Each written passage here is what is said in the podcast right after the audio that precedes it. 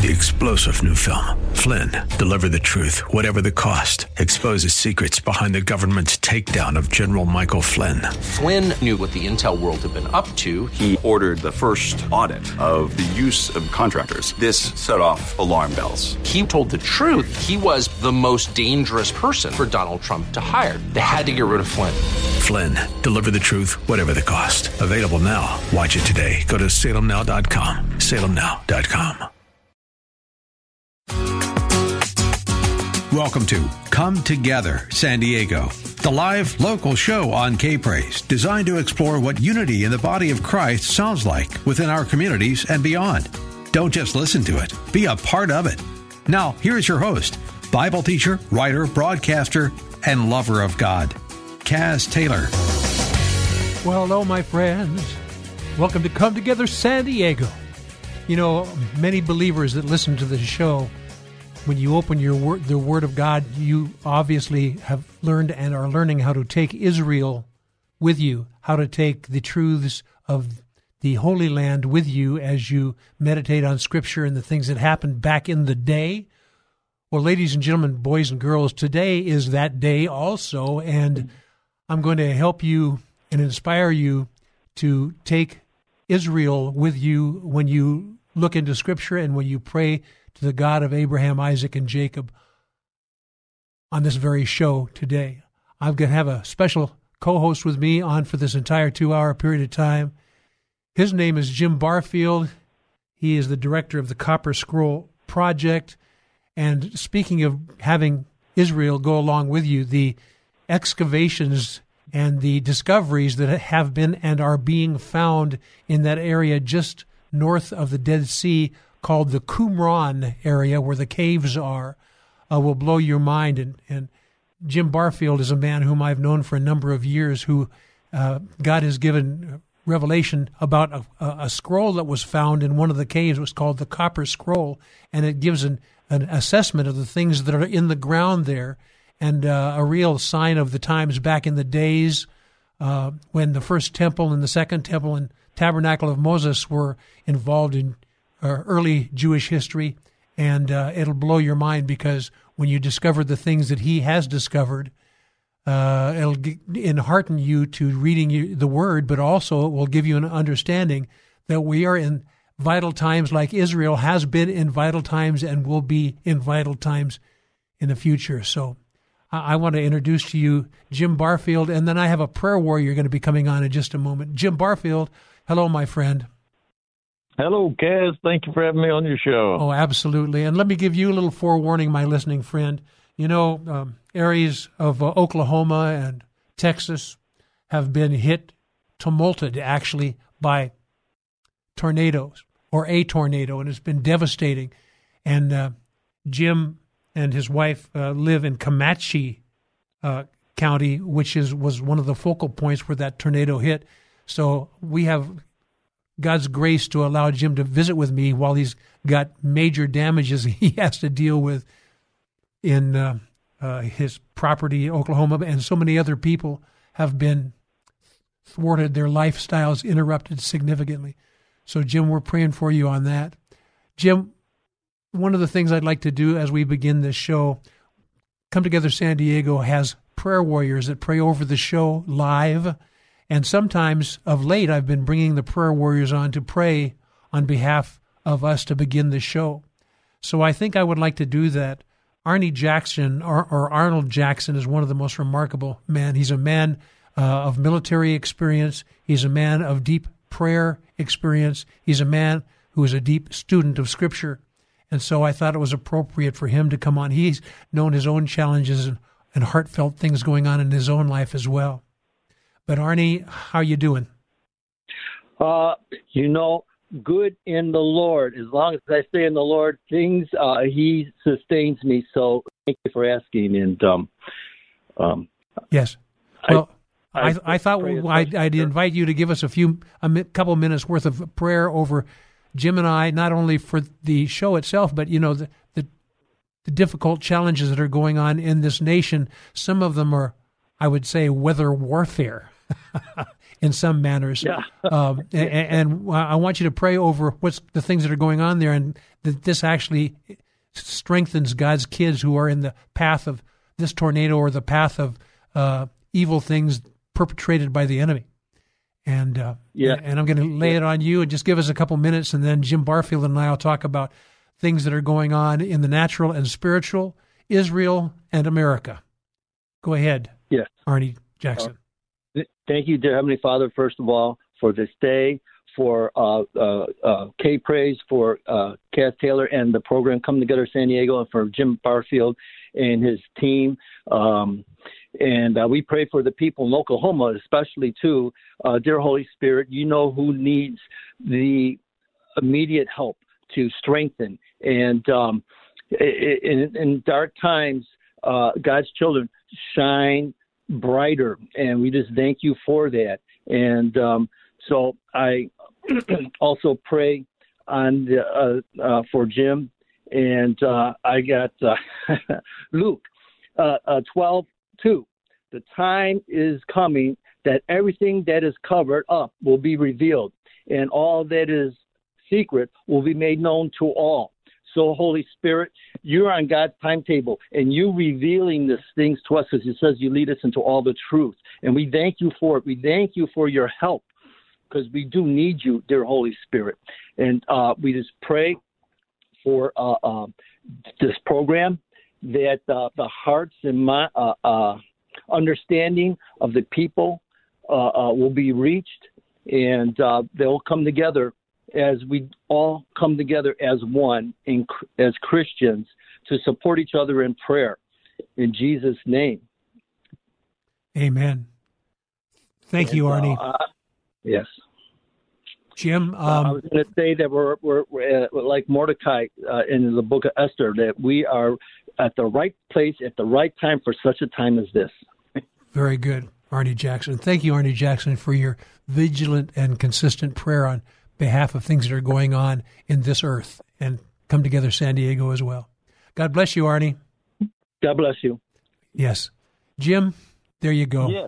It's always nice. You know, ever since we've been doing the show, we're in the fifth year now of doing this show of Come Together San Diego, and we have always had prayer warriors praying on behalf of this show during the broadcast, b- before and after.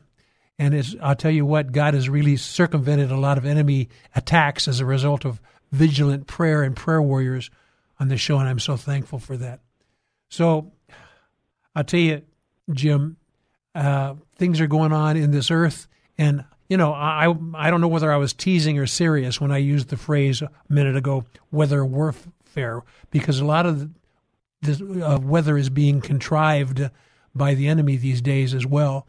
And, you know, you're one of those guys who's dug into a lot of different things because of, you know, your background as a, a criminal investigator, a fire inspection uh, leader, and uh, military man. You are familiar with the, the ploys of enemies.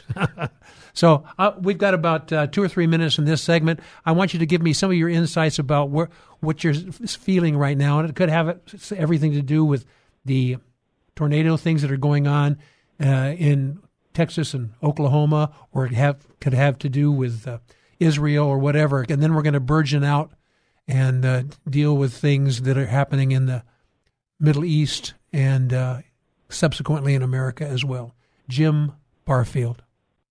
Yes, sir. Thank you. Yeah, that's, uh, this past week is very, very difficult for my wife and I. We didn't get hit by the tornado. We got the high winds, but we got massive, you know, baseball-sized hail that just it destroyed uh, two of our cars and just did incredible damage to our home. Uh, it, on the on the west side of my home, my, my siding looks like uh, you know a fifty caliber machine gun strafed oh it for about ten minutes. Oh my! Uh, and that's not exaggerating. It, it really looks terrible. But uh, now the, the prayers would be that, that that our insurance companies are fair with us yes. and, and do a good uh, good good job and, and a fair job for us, and I'd be I'd be satisfied. But is it a spiritual attack? I there are things going on that um, I I can't talk about. There's uh, good things, uh, but uh, Yeah, and, and any time, and if I'm truly have found the locations of these treasures in, in Israel, uh, it's way more than treasure. The treasures are truly the the the books, the scrolls that we're going to find uh, in in a, a particular cave and in at the entrance of Qumran. Those those that knowledge is coming forward, and it's a knowledge that uh, that is going to have a major impact on Christianity and, and our Jewish brothers. Yes. Israel had, just like the United States, it had a three uh, a three column, if you want to call it that, a government, uh, uh, three systems of government. It's the executive, uh, the legislative, and the judicial branches. Well, we, we know who the uh, executive branch was. That's the king. Then the the legislative would be the Sanhedrin slash the um, the the Levitical priesthood, the high priest in that within that realm. But then, who was the judicial? That's what we've lost in history, is who acted and did that role. But really, we didn't lose it; we just didn't know it. And what you're talking about here is Moses, uh, Tabernacle of Moses days, and, and, and the temple the temple days. There was a king. It was, king was the executive officer, and then the legislative and the judicial. You're not talking about uh, the government today in Israel. No, no. Yes, ancient. I'm sorry. I should have said that. Ancient Israel. Yes. Uh, but we study it as as uh, for the Jewish people and the Christians, we study it, uh, but we're not recognizing the judicial branch. Uh, actually uh, le- legitimately recognize it as the judicial branch, and that would be the prophets, the prophets yes. of Israel. That's where the Dead Sea Scrolls come in, and they begin to lay it out. They begin to lay out information uh, that is just really profound. And there are other books that we haven't been using as Christians and Jewish people haven't been using to learn this knowledge, or, or the majority of the people haven't. Don't let me back that up a little yes. bit. Uh, we there's a lot of people that are beginning to study the more apocryphal books. And I, I tell them, I think it's fantastic that they study these things, and, and I agree with it, but you always have to balance whatever you're studying against the Torah, the first five books of the Bible, and, and the, of course, the New Testament. Sure. Uh, you got, you got to balance those two, and you got to compare it and say, okay, this story, this information does not match up with the uh, first five books of the Bible and the, what the prophets were teaching. Oh, my. As well as what you learn in the New Testament. That's right. You know, it's time for us to take a break. Jim Barfield of the Copper Scroll Project, and you're going to spend some time with me. We're going to decipher and uncover, you know, the, about the three different branches of biblical government, the executive, legislative, and the judicial, meaning the prophets. Um, we're going to talk a little bit about that and some of the things that the prophets have foretold that we don't even know they've foretold it. So how can we be prepared for it? We're going to find out mm-hmm. more about these things, Jim, and uh, so much more when we further excavate God's truths using the Copper Scroll Project and the Qumran Caves as our source. When Jim Barfield and Kaz come right back. This is Come Together San Diego, the live local show on K P R Z. More Come Together San Diego is just moments away. Come Together San Diego with Kaz Taylor on K P R Z. Welcome back to Come Together San Diego, my listening friend. If you are a person that loves Scripture, if you are a person that loves the Lord of Scripture, this show is for you. Jim Barfield, he's I, w- I would call him the director of the uh, Copper Scroll Project, and I'm going to hand the baton to him in just a moment, but you need to know about Jim. He is a retired criminal investigator, uh, m- many career positions, very intimately involved in the fire department uh, environment, also a military guy, um, and a vigilant student of Scripture. In one of the Qumran caves was discovered a thing called the Copper Scroll, and uh, he's currently in charge as director of the uh, Copper Scroll Project. But the Copper Scroll, as people couldn't decipher what it was, and all of a sudden, and I won't go into the story about how Jim got involved in interpreting, or not interpreting, but actually comprehending what the content of that Copper Scroll uh, said. He used many of his investigative skills to discover things. When you put the investigative skills in tandem with his deep study of Scripture, he was able to get some revelation on things.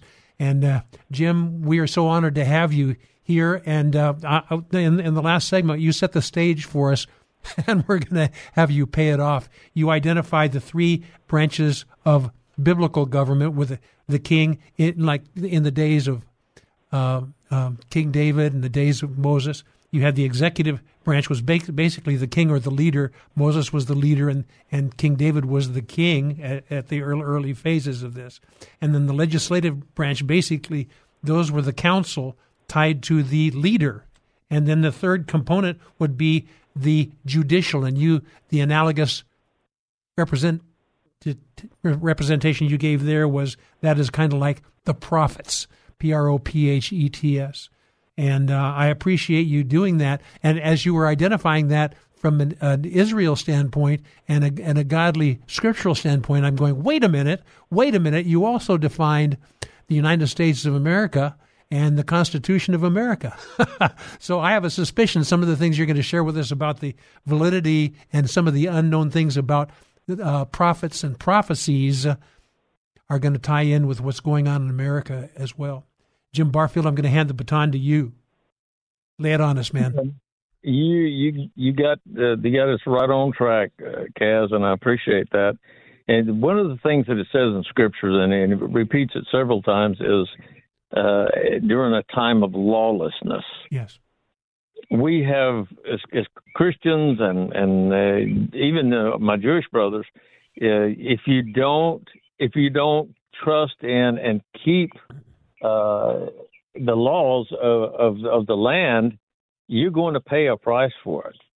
And our government is, is shifting away from the Constitution. They want to completely eliminate the Constitution. So a certain segment of our government wants to do that. And even uh, even the ones that are uh, now both both of the houses, uh, the Democrats and Republicans, there is deep. deep corruption and deep lawlessness that is taking place. You know, people that we thought were uh, strong, lawful people that wanted to maintain that control, and really not control, because if you stay within the boundaries of the law, you're controlling yourself, and then the government doesn't have to step in. Yes. Well, now the government wants to step in. They want to take control of your lives. They want to take your freedoms away from you. Uh, and, and I'm a gun guy, and I, I don't care what people think. I, I like to have a gun for protection.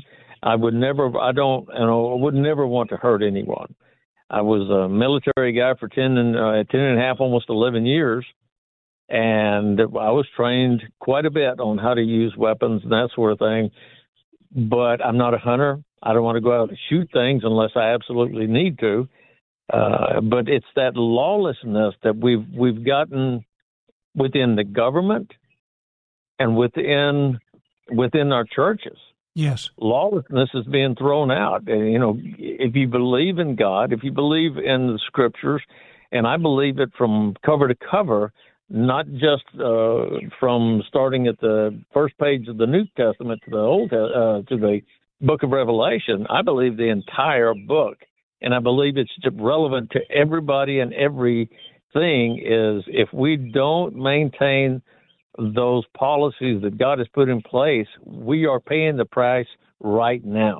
Yes. And it's it's going to get worse uh, until it does get better. It's going to get worse. And we need to keep an eye on that. But think about it now from a biblical perspective. Yes. What happened?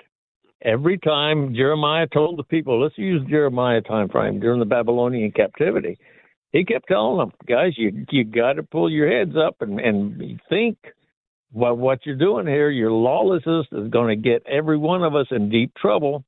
And he would he cried out to them. And, and remember, he's called the weeping prophet. Yes.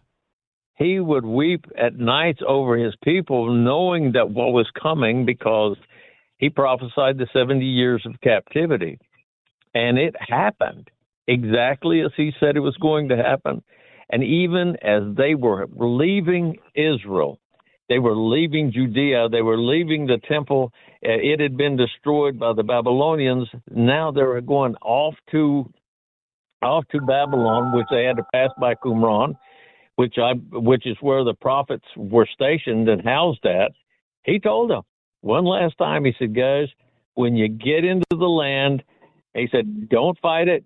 Just get get comfortable, because you're going to be there for the full seventy years.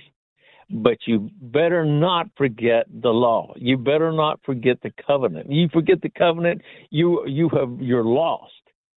And that, a lot of them did forget a lot of things. That's and you know what? That's why we have the uh, calendar with the Tammuz, and you know, why would they name their months after uh, you know foreign gods? Yes, that's right. And by the way, my listening friend, this program is being broadcast on uh, on a, a Saturday, and the following Sunday is the evening of the beginning of this month of Tammuz. It's the third month in the biblical calendar. We're entering, you know, God is so amazing. He gives us calendar truths that apply to the times of, that we're talking about. And here, Jim Barfield just talked about this a month that we're entering into without actually drawing that particular connection for you to, as a listener. But be aware, we are in a very vital month right now, entering into one where the enemy deceptions are rampant. They were rampant during the times of Jeremiah, and Jeremiah gave severe warnings against the things uh, that were going to be coming to pass because of their disobedience. I'm going to hand it back. We've got about a minute and a half in this segment, so I'm going to have you set us up for the next segment, uh, Jim Barfield. But how amazing the things that happened way back then. We're talking, you know, in the days of Moses, in the days of, of, of the, the kings of Israel, um, and in the days of the United States of America and other nations too, I'm sure. But you need to be aware of the planning that God gave for us to circumvent these challenges and stand strong, and we have been ignoring it as the children of Israel have been ignoring it. And uh, about one minute to set us up for the next segment, Jim Barfield, and then we will take a commercial break. Jim? Yeah, the and, and what I, what excites me is the possibility uh, of of getting. Let's let's say that I am correct about a specific cave that uh, I believe we found near Qumran. If in fact there are what I hope to, that is in there, uh, I, I believe me, I would be excited if there were some major biblical artifacts in there, that sort of thing. I'd be I'd be excited. Very much so. But what excites me even more is the possibility of of more knowledge coming out of that uh, out of that cave. That that would put everybody back on track again, because we have piecemeal information. That's right. We don't we don't have a good solid uh, set of uh, books. I mean, I, of course, even the book of Jeremiah, guys, look at it. It's shuffled. It's it's it's not in chronological order, and it needs to be in chronological order. Well, we would have complete books, because I know those men stored away those things, so the secrets that are, could come out of Qumran here in, in a short time are going to be huge. Yes. Can we talk about that in the next segment, Jim Barfield? Sure. Okay, my listening friend, here's the deal. We're going to take a commercial break, but beware that God has given us his truths, and many of these things have been buried in caves, uh, and uh, God is saying it's time to be have excavate these caves. It's time for you to excavate your faith in the Lord. It's also time for you to excavate your understanding of Scripture, because there's great things in store when you realize the plan of God that's found there. Jim Barfield of the Copper Scroll Project and Kaz will be right back. This is Come Together San Diego, the live local show on K P R Z. More Come Together San Diego is just moments away. Now, back to Come Together San Diego, the live local show on K P R Z with Kaz Taylor. Welcome back, my friends. Come Together San Diego with my co-host, the director of the Copper Scroll Project, Jim Barfield, and uh, he's a retired Well, he's military guys. I guess in some ways, military guys never fully retire. They always carry their stuff with them, don't they, Jim? Most, absolutely. Yep, and also uh, criminal investigators don't retire either. You keep that investigative mindset. Love that as well. And also Bible students such as yourself don't retire. You just keep properly ap- applying and reapplying Scripture, and all of a sudden revelation happens. It happens with criminal investigation. It happens with us as we dig through the Scripture as well. Jim, you've been captivating. You, you and I have been friends for a number of years now, and I appreciate that. One of the things I appreciate about you is God's given you a multifaceted mind to be able to discern truth versus fiction in the natural and spiritual as well. And when you started talking about digging into the various caves surrounding the Qumran area and, uh, you know, the different scrolls that are very likely still in many of the caves that have not been discovered yet, Jim, that, that blows my mind. And one of the things I was thinking about as we comp- relate this to the church and we, uh, ecclesia, ecclesia, the called out ones in, the, in in Christ, a lot of times what we do is we we have scriptural references, but sometimes we're not sure whether to apply that literally or symbolically because we're just really not sure about the original intent of that. And I bet you a lot of times because we're trying to symbolize the things that may have literal interpretation, we miss the mark on really comprehending the character and directives of God. So I'm going to hand the baton to you, uh, Jim Barfield, because I am just absolutely so amazed at the things that are going on as if we don't understand the prophetical intent behind the word, but also we in America don't understand, and I'm not, it's not a direct uh, comparison, but symbolically speaking, we in America don't understand the depth not only of Scripture, but also the, our own Constitution, and we misapply things symbolically that are literal directives. Jim Barfield. And they are directives, and, and you just look at Scripture, and again, uh, to, to To back up just a little bit, if you don't recognize this this act of lawlessness, you we are we are in deep trouble because of it. Uh, they would we're, we're our our walk with God and our our relationships within this country, and Israel's in the same trouble. They're yes. in they're in deep trouble because they are getting away from God's laws and, and and statutes. They're just getting away from it, and you, you can't do that. I mean, it's it's like saying, well, uh, we don't do the Ten Commandments because, you know, they're they're old, they're antiquated, they're no longer important. Well, guys, there's a big problem with that because yes. murder, uh, all kinds of, of evil yep. habits can False take witness, place. All no. these different things, yes. It's all there, and people don't, they don't, They don't accept that, and we're, we're going to we're going to pay the price for it. And what I would like to like to do is give some ideas and then some information about the secrets that are going on that are available through the Dead Sea Scrolls, and hopefully someday soon we'll be opening that cave and find some really vast secrets, good, wonderful secrets that have been kept away from us for over twenty-four hundred years. Yes. And a lot of times, I mean, we get nuances of those secrets by reading the Scripture, but a lot of times, you know, we go, what what translation should I believe? There's, you know, there's a translation that I feel most comfortable about, but is it my comfort really what's important or the truth of Scripture? When we get into some of the original writings, as we uh, excavate these different caves and find these different uh, transcripts, it will be the original word instead of the translations of the word that many people, and you know, we, we understand how rev, we revere Scripture, but uh, different people interpret things a different way. And, you know, when you get to the Greek or uh, even parts of the Hebrew, you can go, okay, I, I, this is the word that I prefer. And we may be missing the important nuances of things as we are in uh, in the nation as well, and the, and not only the Ten Commandments, but also, I mean, the Constitution. I'm going to hand it back to you. I've been blabbing too much. Jim Barfield. No, not a problem at all. And one of the things I'd, I'd like for your listening audience to understand, when, I, when I'm talking to them about the Dead Sea Scrolls, it sounds like something spooky, something, you know, from the Dead Sea. That it, it sounds terrible. Well, it's not. And what I'm talking about, whenever I say the Dead Sea Scrolls, I'm talking about the library, the reference books of the prophets at Qumran. Those, all those Dead Sea Scrolls are reference books. There are community rules, how the community at Qumran was established, and all over Israel. Because Qumran was not the only location where the, the men of the Dead Sea Scrolls were located. Uh, and let me give you their, their one of their titles. One of them is uh, the builders, the Banaim.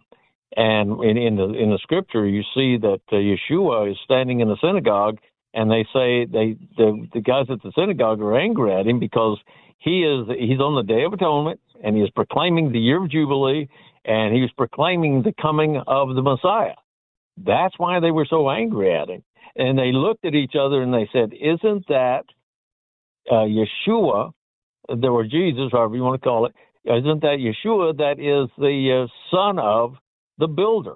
Only they we translated it the carpenter. Mm-hmm. And it's, that's not the translation, guys. It's the builders, the Banaim. The Banaim were the ones that laid the cornerstones for all the temples. And guess who the Banaim were? The guys at Qumran.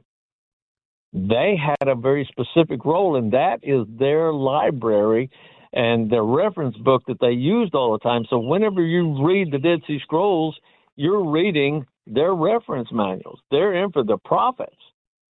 And they their their calculations, you can see it in the in uh, in scripture. Math, if you're a math guy, I encourage you to to take the scriptures, which are, uh, if I'm correct about this, that the scriptures all are all from the guys at Qumran, especially the prophets.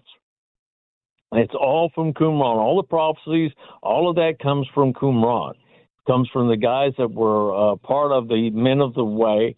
That's another name for them. They've got probably about six or eight different names that they use consistently.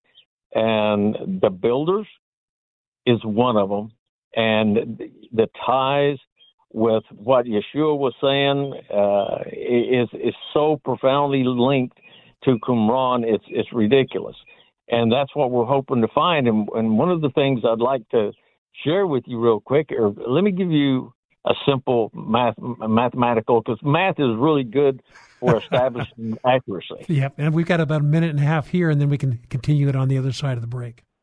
Yeah, not a problem. Uh, let me let me just kind of lead into this.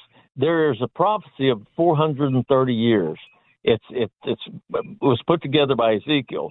He laid on one side three hundred ninety days, and on the other side for forty days, which totaled us up to four hundred thirty years. Well, this started off from the entering when Israel entered into Egypt. Their time span in Egypt was exactly four hundred thirty years. Well, that was long before Ezekiel, but those numbers are repetitive. And prophecies and scriptures, they're repetitive, uh, quite a bit so.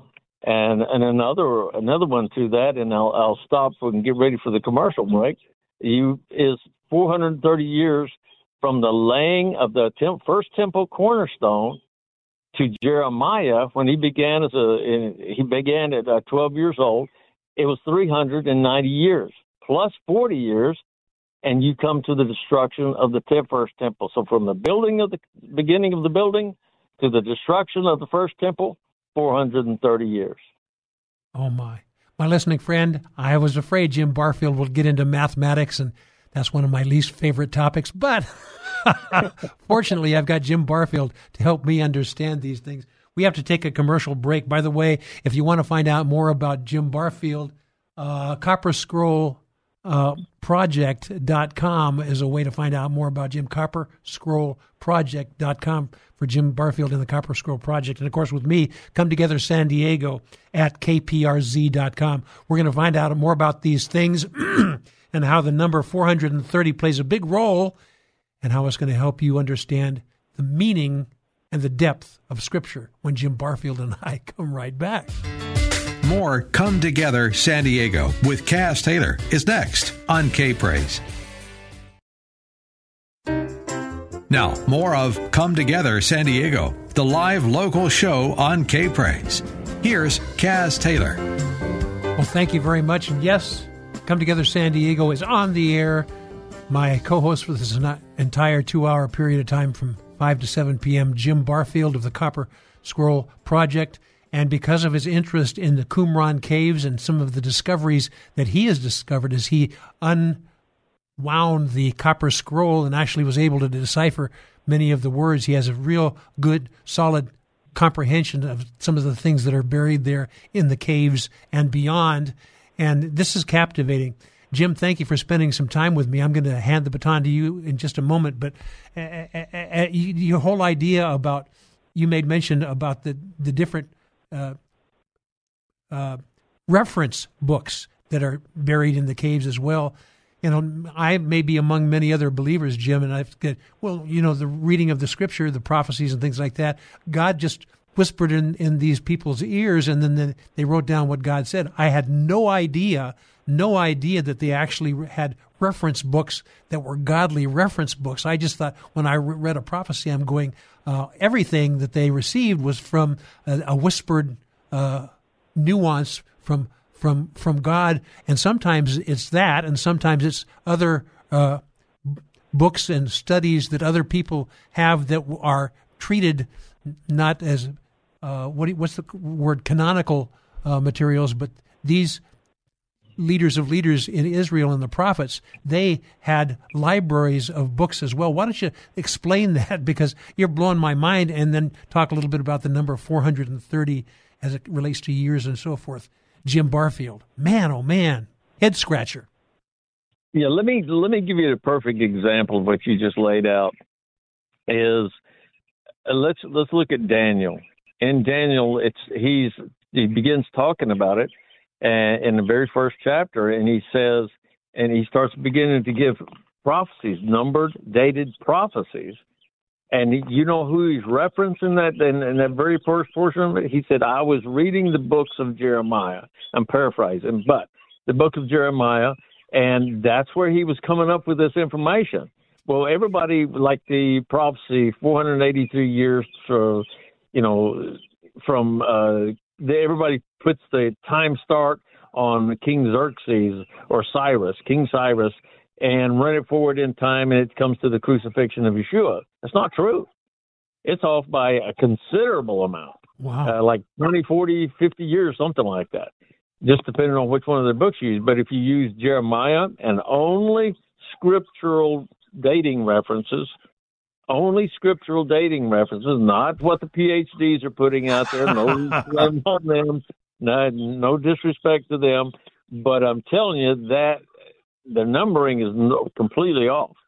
If you use scripture only, you go from the the, the date that you, uh, Jeremiah was, he became a prophet, and it's it's in um, the very first, very beginning of Jeremiah. Use the date that's provided there, and you run forward in times four hundred eighty-three years, you come to exactly the year of Jubilee, the year that Yeshua was crucified. You say four hundred eighty-three, or did you say four hundred thirty? eighty-three. Okay. I'm sorry. four hundred eighty-three. I may have said thirty-three. No, you didn't. I meant... You didn't. Okay, four hundred eighty-three years, and it's exact. That's what I'm telling you, and the, the information that I've taken from the Dead Sea Scrolls, it's incredible. It's uh, even even the uh, birth of John the Baptist. It talks about uh, his father being from the course of Abia. I took the priestly courses. There's six different uh, cycles of priestly courses, and I ran them all the way from uh, Jeremiah's time frame all the way through to the destruction of Herod's temple. And oh my goodness. There was one particular reference, and again, I'm going back to what you were saying about the reference books. There's one particular reference where it says that um, when the, the first temple was destroyed, Solomon's Temple, when it was destroyed, there was a particular family that was on duty as one of the priestly courses. And if you don't know about that, go to First Chronicles twenty-four seven and start reading there. You'll, you'll learn about it. That priestly course was uh, Yedidiah, I believe that's the one it was. Yedidiah, and they were on duty, and the priestly. There were two priestly courses. One were the singers, the musicians. One was the one that was doing all the service, the, you know, doing all the work. Well, the the singers were singing the song, uh, and, and the phrase was, "And their destruction came upon them. And as they were saying those words, the Babylonians came through the gates and, and they entered the temple, and that's when the temple was destroyed. Well, you roll that forward exactly four hundred eighty-three years to the destruction of the Her- uh, Herod's, Herod's temple. temple. Yes. Well, guess what? four hundred eighty-three years later, it was the same priestly course singing the same song about destruction shall come upon them because of their, uh, and, and I'm paraphrasing, because of their iniquities, their sins, their lawlessness. So that number four hundred eighty-three applied to the birth of Yeshua, and it applies to the destructions of the temple. And Yeshua said, destroy this temple, I will raise it up again in three days. And he was referring to himself, and still that four hundred eighty-three years comes out loud and clear. Oh my. So, yes, they are references. There's lots of references that they used in the Dead Sea Scrolls. And they had a, a pretty vast library. And um, are you familiar with what the Genizah is? Help me. Genizah is a, a place where they store old, unserviceable uh, scriptural references. Anything that has the, the name of God, Yod-Heh-Vav-Heh, written in that in that manuscript, well, they would they would certainly keep it, and any other documents as well. They would keep it locked away when it became unserviceable to protect it, because the name of God is holy. It's a holy name, and they wanted to protect it from any kind of misuse. Like like whenever the Dead Sea Scrolls were found, the uh, the Bedouin wanted to take those scrolls and cut them into pieces and use them for, for sandals, for shoes. Oh my. Can you imagine? Yes. Yeah, well, they didn't know. I mean, no knock against them. They were trying to survive. But thank goodness, you know, they were they were taken and utilized properly, or stored away properly, but they were still under lock and key until nineteen ninety-one. From nineteen forty-seven to nineteen ninety-one, they were being held captive. So what's going on there? You're talking about the spiritual activities going on? Yes. Why would they not release that information to the world? It's because there's conflicting, the things that the guys at Qumran were writing about are conflicting with the things that are happening today in Christianity and some of the things that are happening in, in Judaism. It conflicts. And if they're the, if they are the Supreme Court of the land of Israel, they, the prophets at that time, they were putting out the laws as accurately as you can, because the Supreme Court does what? They are the final step in the interpretation of a law, yes. And what they say goes. Well, it, it's not going like they had planned. We have gotten so far away from that, from the references that we've been talking about, and, and now it's going to be an important thing whenever these scrolls come out of the ground, that we have those precious references to go back to and say, okay. This is what was meant by that, yes. Yeah. Yeah, exactly. And, and we can say, you know, if you're a Satanist, yeah, you don't don't pay any attention to this. Yeah, you're not going to anyway. No disrespect to them, but that's just the way it is. And if you're in a in a sect that is not, that says or proclaims that they're following the God of Abraham, Isaac, and Jacob, well, you need to make reference to these and look at them. And that day's coming. It is coming. Boy, oh boy. And, and the parallel, Jim, that you're... Uh, communicating with about things that have gone on in Israel and their law and their uh, prophecies and things like that, and how they had distinct reference books that uh, you know, supported every prophetic word. And here we are in America, and again, I'm doing an analogy against the Constitution, but also the written word in America as well. We tend to take things uh, the way that we want to interpret them without any much interest at all in what the, the scripture really says or our Constitution really says. That's where we are in America as well. My listening friend Jim uh, Barfield and I are going to talk more about these things. I think we're really in a rich conversation here. The, the things that the Bible talks about um, in Ecclesiastes, that which was, is, and that which is, is to come, because there's nothing new under the sun. So the whole uh, uh, things that are happening, the discoveries that are in progress of being discovered in the Qumran caves and some of the uh, books and references that are hidden there will bring truth to the volume of Scripture that we hadn't even considered. And I believe things are going on in the United States of America that are going to require us not only to dig deep, deeply into Scripture and get what the truth of the Word is there, but also, if I may do an analogy here, as far as our Constitution in the United States of America, that has been misapplied by people who have conveniently said, no, it means what I want it to mean. So all these things, there's a reckoning day, and when God uncovers and discovers these truths, then we'll have no place to go but stand face-to-face with the truth. Jim Barfield and I are talking more about that when we uh, deal with this in the future segments. Do not go away, because there's more good stuff on the way. We'll be right back. This is Come Together San Diego, the live local show on K P R Z. More Come Together San Diego is just moments away. I'll tell the world. Come Together San Diego with Kaz Taylor on K P R Z. Hey, my friends, think about this. If somebody wants to keep the truth from you, they just kind of keep the original of the truth away from you, and they translate it, and they use the translation of the truth to prove their misguided directions. And I think we see we see that happening in, in different governments right now in the United States of America, but it was happening uh, in Israel as well. When you hide, when when you don't tell the truth about a particular Uh, rule or practice that's recorded in Scripture or in the books that support the Scripture, then you can define it any way that you want, and who's going to st- stand against you, because there's no proof that, ah, ha, ha, ha, Jim Barfield of the Copper Scroll Project has discovered where the truth is buried, and we're talking literally buried uh, in the Qumran caves. And when you decide, realize the truth based on the words of the prophets, Jeremiah, Ezekiel, and Daniel, and so forth, when you actually find the substantiation for those truths, you go, ha ha, no, no, no, no, no, Mister Expositor, that's not really what it means. Here's what it means. And all of a sudden, you have to stand uh, in the face of God's truths and deal with it accordingly. Jim Barfield, Copper Scroll Project. By the way, find out more about Jim Gar- Barfield.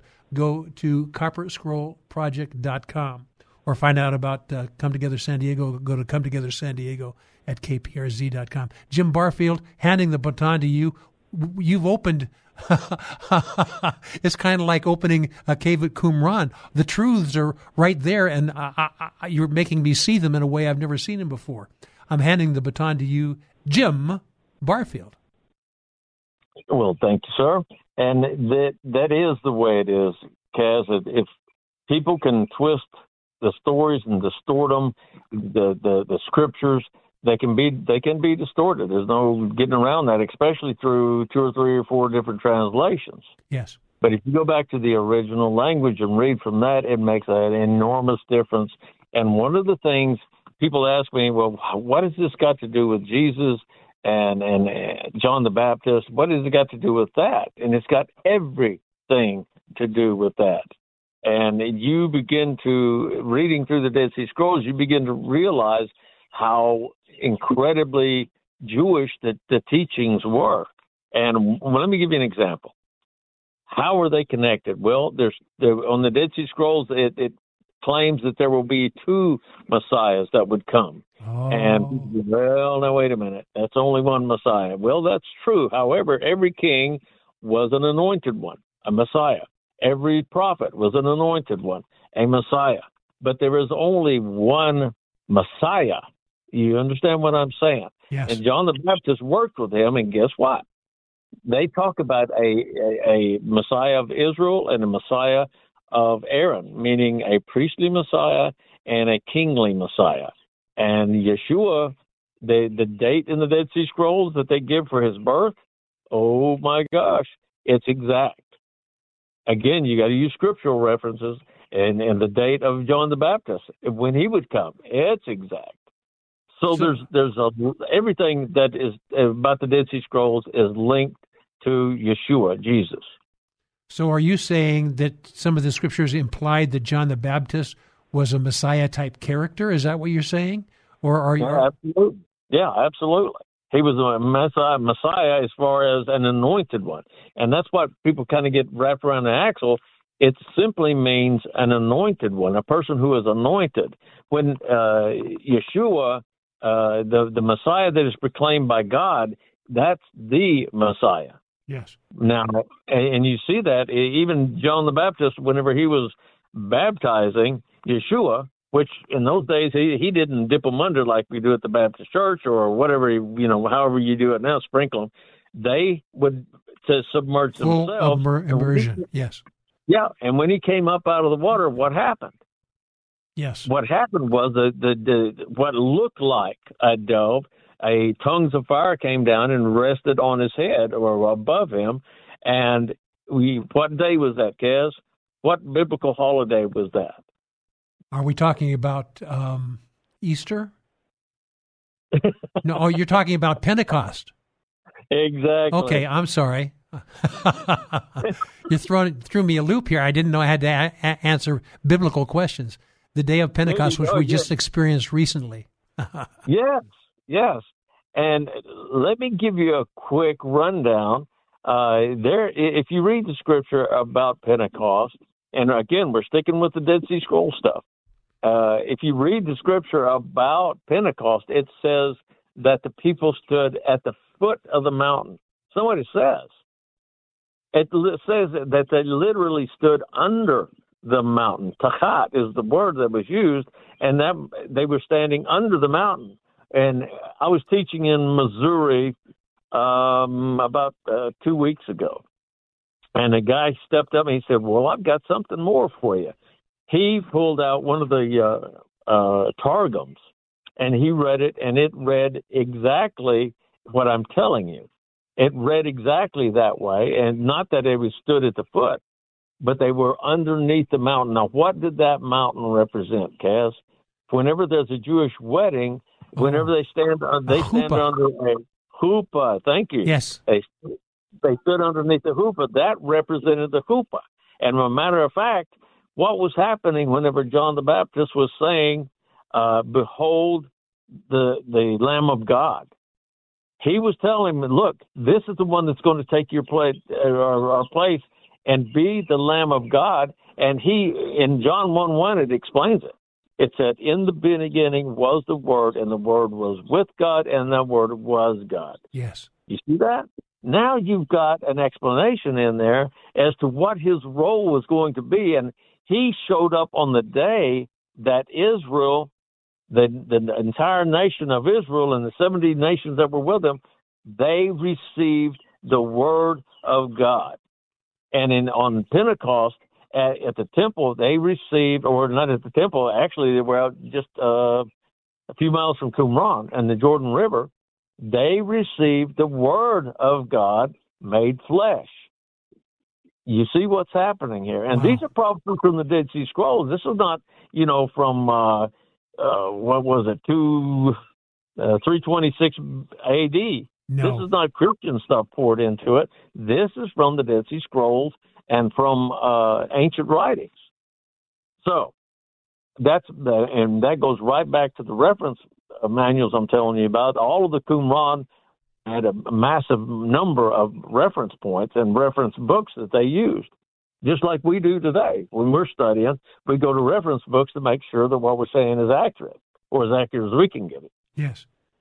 So would it be true to say, as as you explore and excavate the caves of Qumran, you'll find detailed rules and practices recorded in the scrolls there, also, you know, the prophetic books, may, maybe some other uh, prophetic books that will be discovered and uncovered there.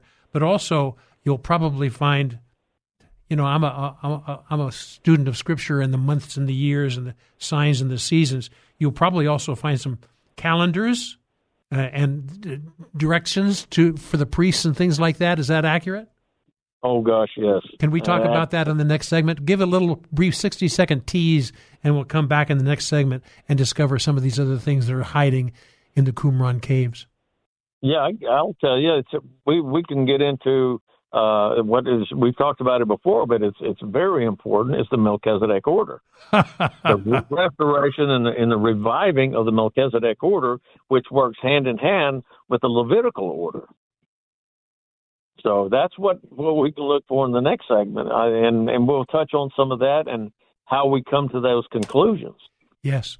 You know, a lot of people, you know, I did a teaching a while back, and it received um, uh, many, many, many, many, many more views than any of my other teachings, and it was dealing with Melchizedek and the Melchizedek priesthood. That's a subject that many people are very, very, very interested in, and it's thrilling to hear that uh, we're going to be dealing with that in our next segment when we uncover and discover some of the hidden things, of the many hidden things in the Qumran caves and many of the calendars and priestly orders and uh, insights about uh, remarkable leaders of leaders.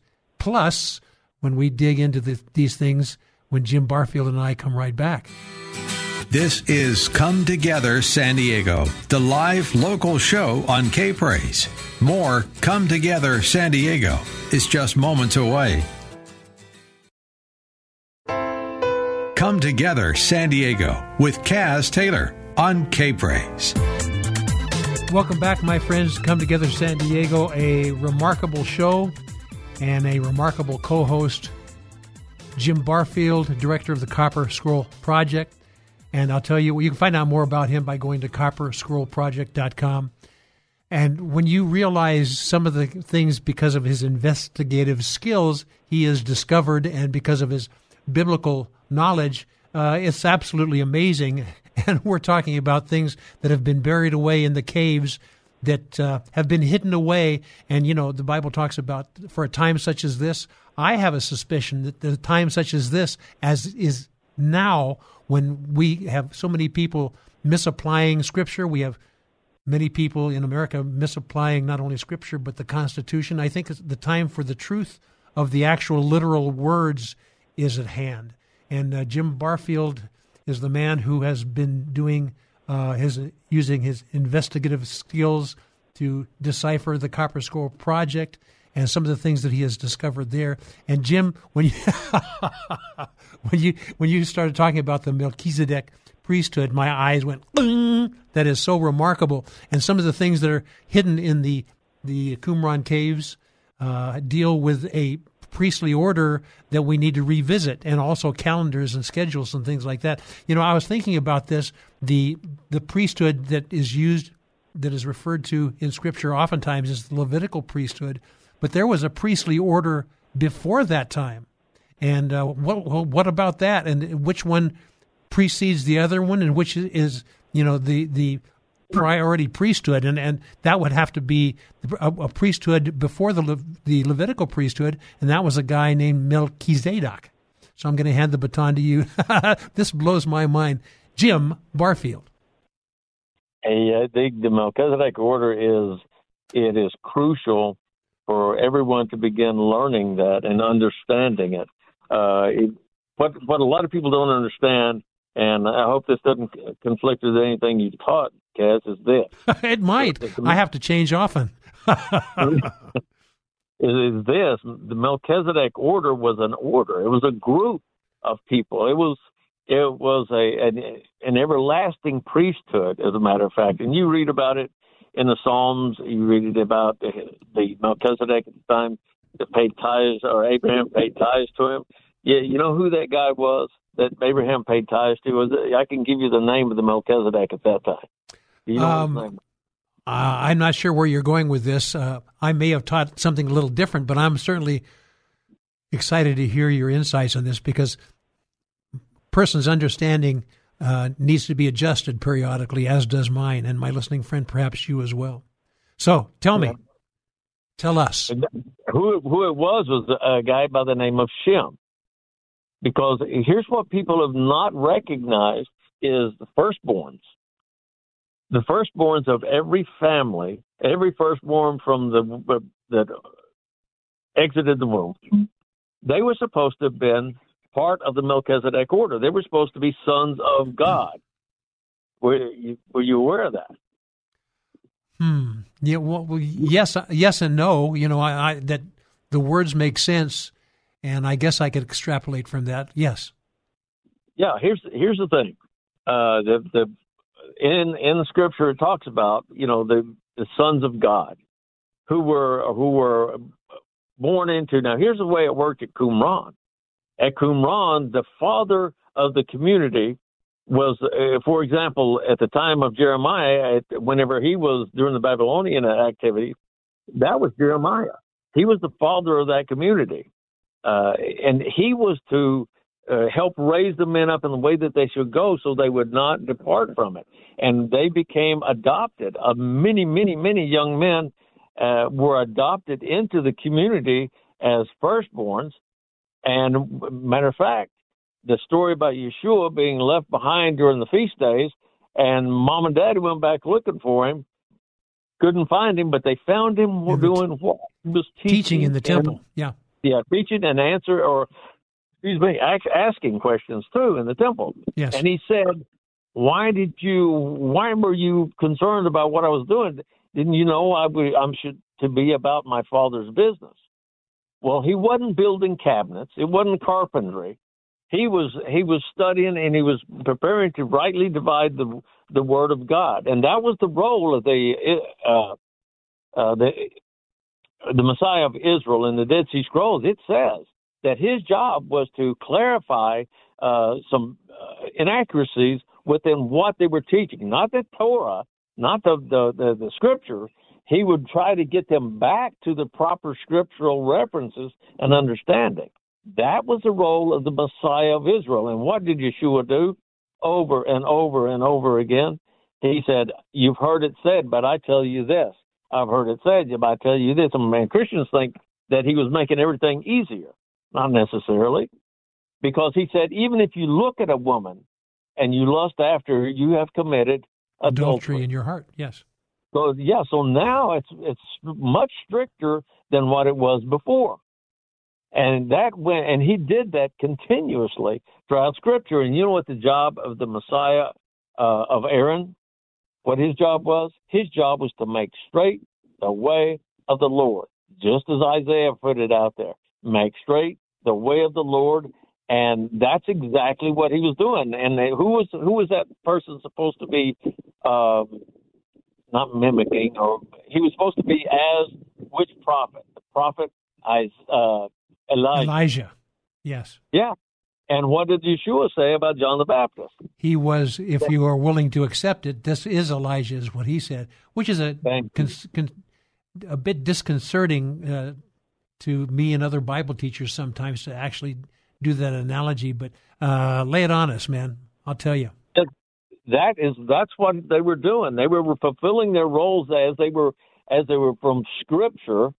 Which, and they also, the, the, the references that are in the Dead Sea Scroll, they were fulfilling it. And you know what? The, the day that they were born is exactly when it was, uh, what the date that was uh, prescribed in the Dead Sea Scroll, or dates in the, when they, whenever Yeshua was crucified, exactly as it's described and laid out in the Dead Sea Scrolls, the, the, called the Messiah Scroll, or the Melchizedek Scroll, I'm sorry, the Melchizedek Scroll, even says the name Yeshua, but it tells that he would be, uh, it, his life would come to an end, and I'm paraphrasing, at the specific year, and a specific Jubilee year, and that's what was happening with Yeshua. So, so are, are you saying that his death, burial, and resurrection was on a Jubilee year?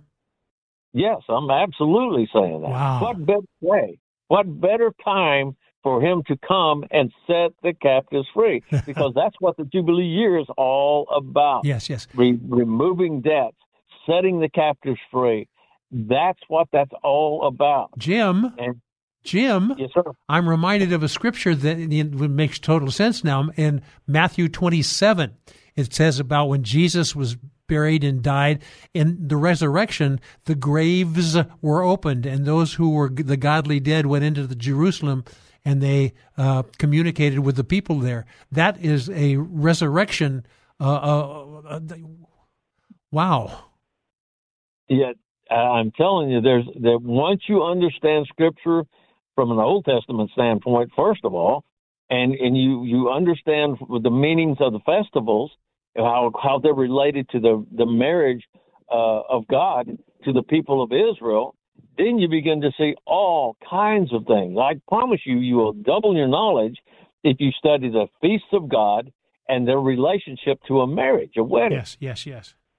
We well, can... It's the same thing, but understanding and knowing what uh, the role Yeshua played, even from the Dead Sea Scrolls. My, my, it my. Tells you. It is. And John the Baptist, it tells you what was going on with them. And there was some powerful, powerful things going on at that time. And the reunification of Israel, it's happened. And it's happening. Well, I, it, you say it's, it's happening. I, I want to talk a little bit more about that in the next segment because we're running out of time here. But I've got I need to do a little bit of business here before we go into the commercial break. And ironically, it's a live commercial that I need to read right now.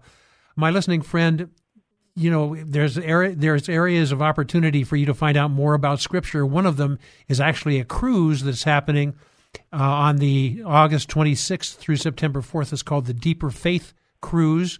It's the ability for you to take a cruise and explore the spectacular world of the early Christian church, where it began and actually began to grow through the Apostle Paul and his many missionary journeys. Greece, Croatia, Naples, Venice, the island of Malta, where Paul was shipwrecked. All these things are part of the cruise, and you can find out more about this cruise. It's called the Deeper Faith Mediterranean Cruise with Alistair Begg. And uh, you want to find out more about it, here's a quick phone number, and I'll give you the website as well, one eight five five, five six five, five five one nine, or deeper faith cruise dot com, deeper faith cruise dot com. So I'm going to give you about a, a, a minute to give us an overview of the things we're going to cover next. I'll tell you what, I am amazed. And I know this is the timing. In my heart of hearts, I, in my heart of hearts, I believe this is the timing for the evil to be exposed because, by the virtue of true documents being uh, being visited, and, uh, and people can't defend against it. This is what the Scripture says. And I think in America, there are going to be similar things happening with different things discovered as well. Jim, give me your sixty-second overview, and then we will take a break. Yes, sir. Well, uh, what I'd like to touch on are just exactly the things you've been bringing forward. And again, let's continue on with a little bit with the, the Melchizedek order, because it's it, in the book of the Revelation, it tells you that the one hundred forty-four thousand, I'm not in that bunch. No, that is, I'm not. Would you say that's a Jewish bunch? No, I didn't say that. When I said I'm not in that bunch, the one hundred forty-four thousand, because I'm not a virgin. so, so guess what? I'm, I already I'm disqualified, and there these are holy young men. That is a restoration, and the Book of the Revelation talks about the one hundred forty-four thousand. They're talking about just exactly that: the, the Melchizedek order being restored again. And I, I'm, I'm going to pause right there because we don't have much time left, and I know you got some things you got to get done, so I'll pause there. Okay, my friends, you got the tease right there, the Melchizedek priesthood, the Melchizedek order. What does that mean for us today? I think we're all going to be a bit amazed, and Jim Barfield is not going to use his own intellect to share it with you. He's going to use the scriptural truths that have been and are being excavated tied to the Dead Sea Scrolls and the caves at Qumran. We'll talk more about that when Jim Barfield and I come right back. More Come Together San Diego with Kaz Taylor is next on K P R Z. Now, back to Come Together San Diego, the live local show on K P R Z with Kaz Taylor. You know, this has been one of the most popular topics in Bible studies.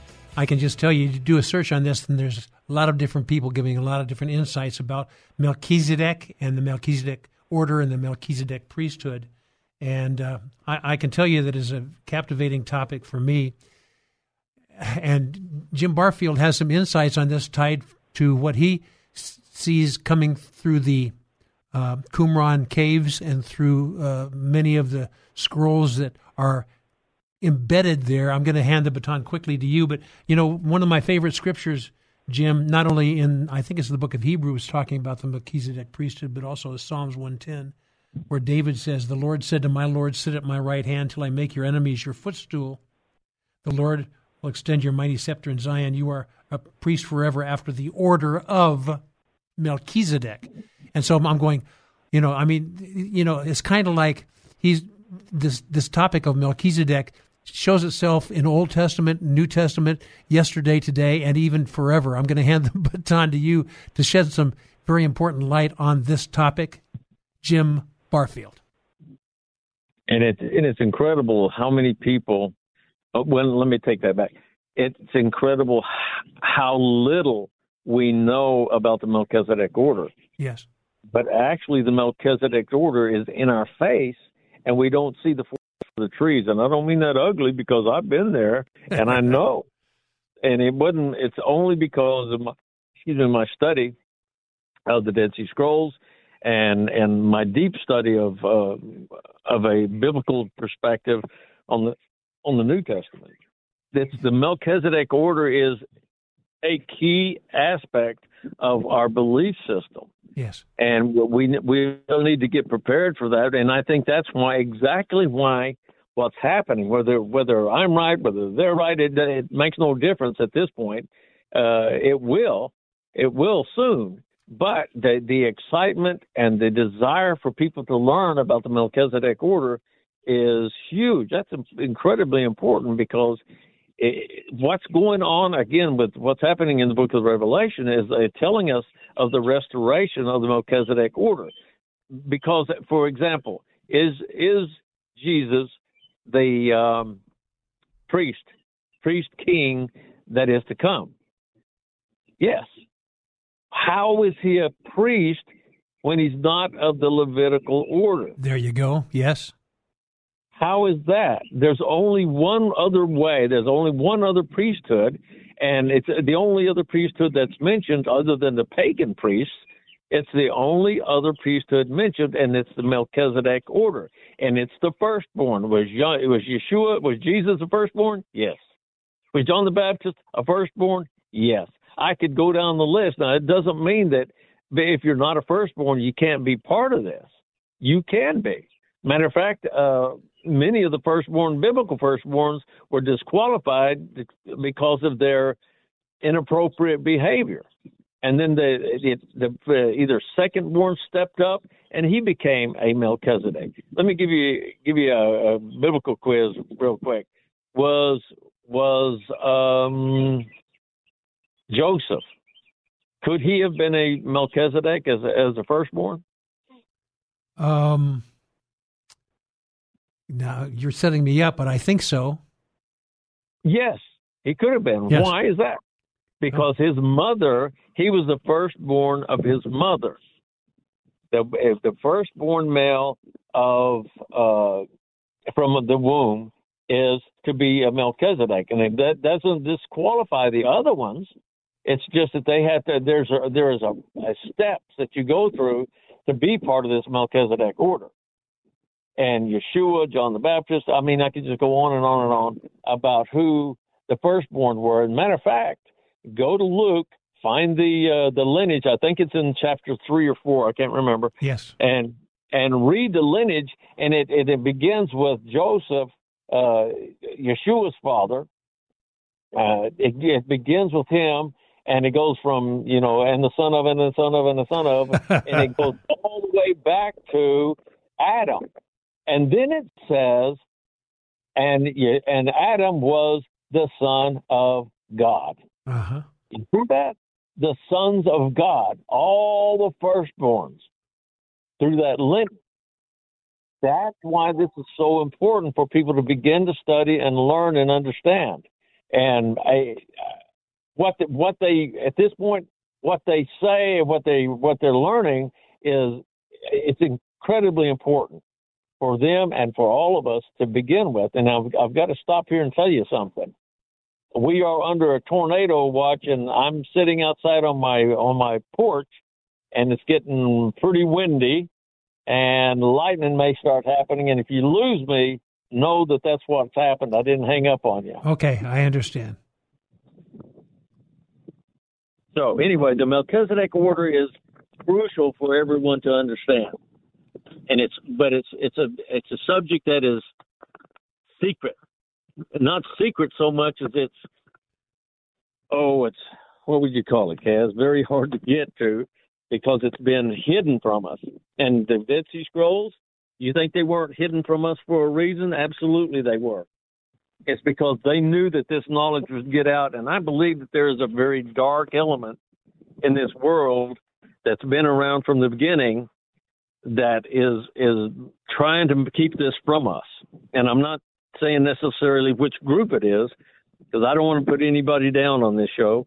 Uh, but there is a dark element that is holding on to the very precious knowledge that we're trying to get out to everyone. Yes. Well, it's about time for us uh, to take one more uh, break before the end of the show. But I'll tell you what, this Melchizedek priesthood, the, the really the bottom line is you look through the uh, Qumran caves and through the different uh, uh, documents that are there. Some of the documents are actually calendars and uh, priestly orders, and uh, there are detailed rules and practices recorded there. Uh, and, and the truth of the matter is, if they're hidden and uh, people don't want you to know the truth of what it is, they can give you nuances of the truth, and they can say, and this is the truth. And if you don't have anything to back up that they're not telling you the truth, then you have to go, oh, okay. And I think the church has fallen prey to that.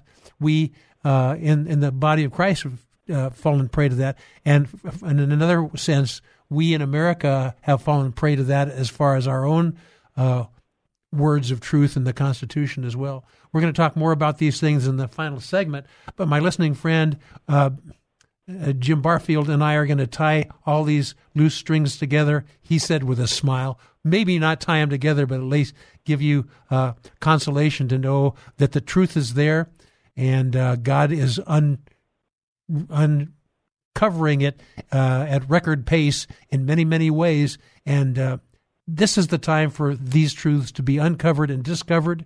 Jim Barfield and I will close the show in the last segment to talk about this when we come right back. This is Come Together San Diego, the live local show on K P R Z. More Come Together San Diego is just moments away. Now, more of Come Together San Diego, the live local show on K P R Z. Here's Kaz Taylor. Welcome back to the last segment of Come Together San Diego with my co-host Jim Barfield of the Copper Scroll Project. And Jim, I know that you are in an area where there's very dangerous storms going on, and uh, hails, uh, storm, and uh, tornadoes and things like that. So if I lose you, I understand. But I, I, in fact, I may have already lost you. Are you there? No, I'm still here. I'm, I've moved inside. Okay. And I've, I've, we have had a terrible time with our connections. Uh, and I kind of told you off the air about that uh, earlier today. Yes. But uh, I've got I've got a decent signal now, and I think it'll last us through throughout the rest of the hour. Okay, very good. Before we go, uh, before I ha- hand the baton back to you, my listening friends, you and I are going to pray for uh, Jim and Lori Uh, Barfield and all the, all the people in this Oklahoma and Texas area that has been stricken by foul weather and tornadoes and hailstorms and things like that right now, and all the different maladies that are going on in other parts of the nation. We just intercede right now, and join with me, my listening friend, for safety and empowerment, and uh, um, that the insurance uh, issues are taken care of swiftly, and um this becomes a stepping stone instead of a crushing blow to all these people in your holy name. Thank you, Father. And may you get the glory for what you are going to do in the midst of this conflict in your holy name. Okay, Jim, we've got uh, maybe eight or ten minutes left in this show. How do you want to tie these things together? My friends, you uh, you know, you need to really find out more about Jim Barfield, and let me invite you to go to his website. You can go to copper scroll project dot com and find out more. Jim, handing it to you, uh, bring this thing to a boil. we're we're at the boiling point. Yes. in, in his biblical history. We are at a boiling point. Um, we we have the potential of entering into a, a millennial kingdom uh, very soon. It can, and we're either going to have an incredibly difficult time, or we're going to go into an incredibly wonderful time. Uh, we've got such lawlessness Yes. Within both political parties, the, the Democrats and the Republicans, it's it's horrid how how bad it is, and and and the evil things that are taking place. It's like Satan is being turned loose and exposing himself to the entire world. And everybody that I talk to, Bible study students and, and friends of mine, they everybody is seeing it. When I spoke in Missouri and, and in Arkansas, they are all seeing it. The the difference between night and day, black and white, it's here. The good and evil, it is here. And everybody's beginning to see it.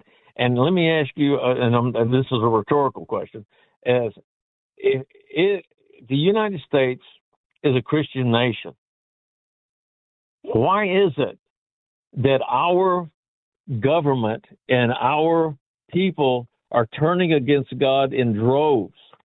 Uh, we're probably the strongest nation as far as uh, as following God, but th- that's what I, I love for people to understand is the, the, the Torah, the law, uh, is not an ugly thing. It is not a, a, a uh, slavery type thing at all. It is freedom. Our country has the most laws in the world, and we had had the most freedoms.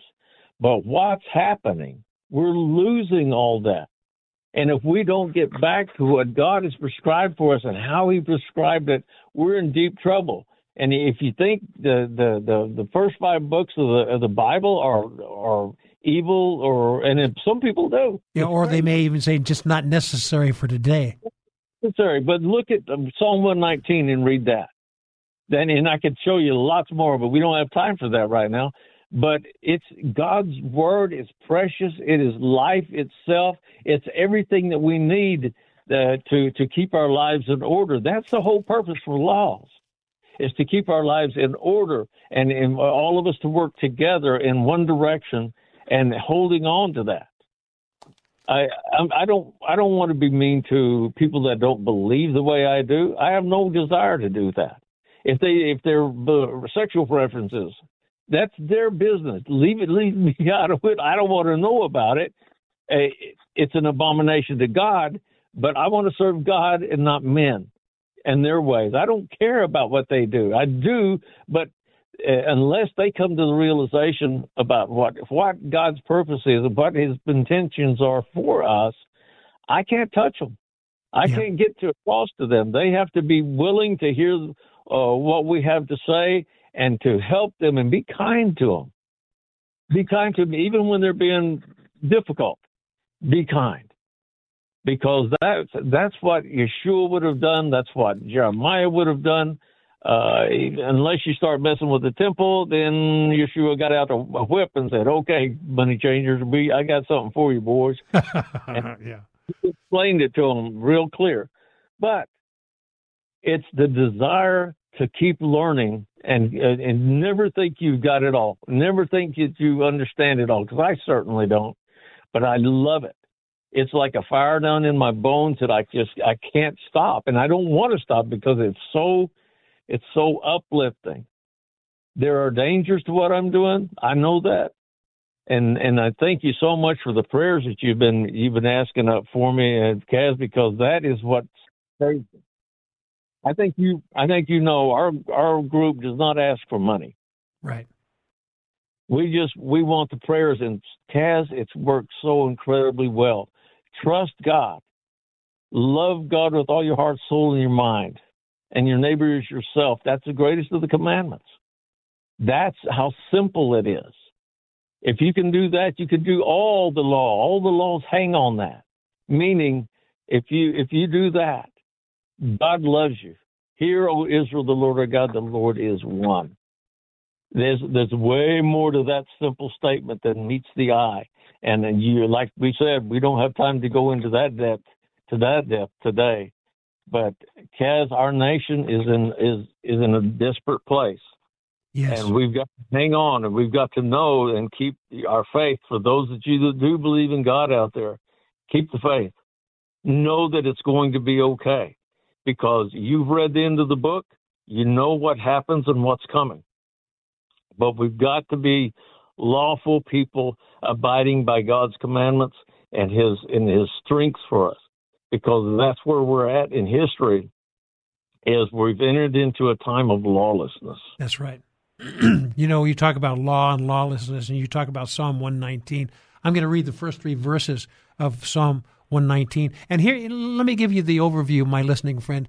We're in a place we've never been before, okay? The Scripture has foretold this, and you'll find many of the writings that have been found and are being found in the Qumran caves that will uh, talk about this as well. But let me just read to you the first three verses of Psalm one nineteen. And as a believer, God is going to give you some power and some ability, but also going to give you a ministry of um, reconciliation to other people. And sometimes it may not be with words, but maybe with life and lifestyle and your graciousness. But here, let me give you these three different verses here on Psalm one nineteen. Blessed are the undefiled in the way, who walk in the law of the Lord. Blessed are they that keep his testimonies and that seek him with a whole heart. They also do no iniquity and walk in his ways. My listening friend, purpose in your heart that you're going to be among those people, and God will endue you with an understanding and power like you won't believe, and then other people are going to look at you and say, what do you know that I don't know? And there's your open door. Jim, you've got about a minute, a uh, minute and a half, uh, and then we have to close the show. Jim Barfield, by the way, my friends, Jim Barfield, copper scroll project dot com. Jim? Yeah, guys, remember this. I can't I can't post everything that I know. I can't tell everything that, that's happening with the project, because a, a certain amount of secrecy because of the value, monetary value that's involved, but also the spiritual aspect of it. Uh, if, in fact, I truly am correct, uh, what I'm going to be releasing is God's word in a in a big way, and, and a, a supplement to God's word, certainly. Uh, so know that I'm not trying to be secretive, because I just have to be to some degree. Yes. And and I want everybody to remember, guys, I'm not an archaeologist. I'm not, I'm, I don't claim that because I don't have the qualifications for that, but I am a biblical student that has taken it to the extreme. And I love what's happening. I love what's coming, and I see things that are coming. And I don't mean that from a eerie, spooky aspect. I'm just saying, because of what I've learned, I see things that are coming that are either going to be really, really good or really, really difficult. And, Kaz, I love it that you, you invite me onto your show, and, and I, I hope your listening audience uh, understands and enjoys what I'm trying to get across to everyone. Yes, indeed. There's no question about it. And he, we are at a pivotal time. We are at a pivotal time right now, and Jim just referred to that. But a lot of it has to do with that intimate horizontal relationship with others, but also even more greatly that vertical relationship with the Lord as well. And know that his word is true, and don't take other people's extrapolations fr- from his word and say, okay, well, I guess I'll believe that. That's convenient now. Let him entrust you with his word.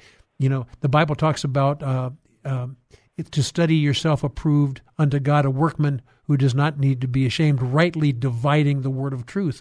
This is yours and my obligation to rightly divide the word of truth. Jim Barfield, thank you for inspiring us to do so, and uh, we'll be checking in with you periodically. But my friend, once again, a little bit of information about uh, Jim, copper scroll project dot com. Jim Barfield, Lori, God bless you guys, and uh, my listening friend, more good stuff coming next week on Come Together San Diego. Jim Barfield, God bless you.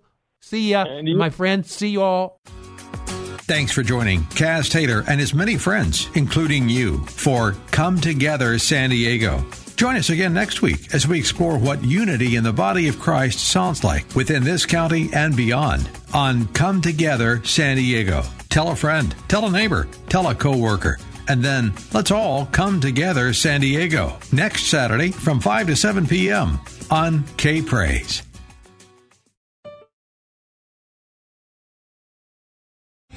Three-star general Michael J. Flynn, head of the Pentagon Intelligence Agency, knew all the government's dirty secrets. He was one of the most respected generals in the military. Flynn knew what the intel world had been up to. He understood its funding. He ordered the first audit of the use of contractors. This set off alarm bells.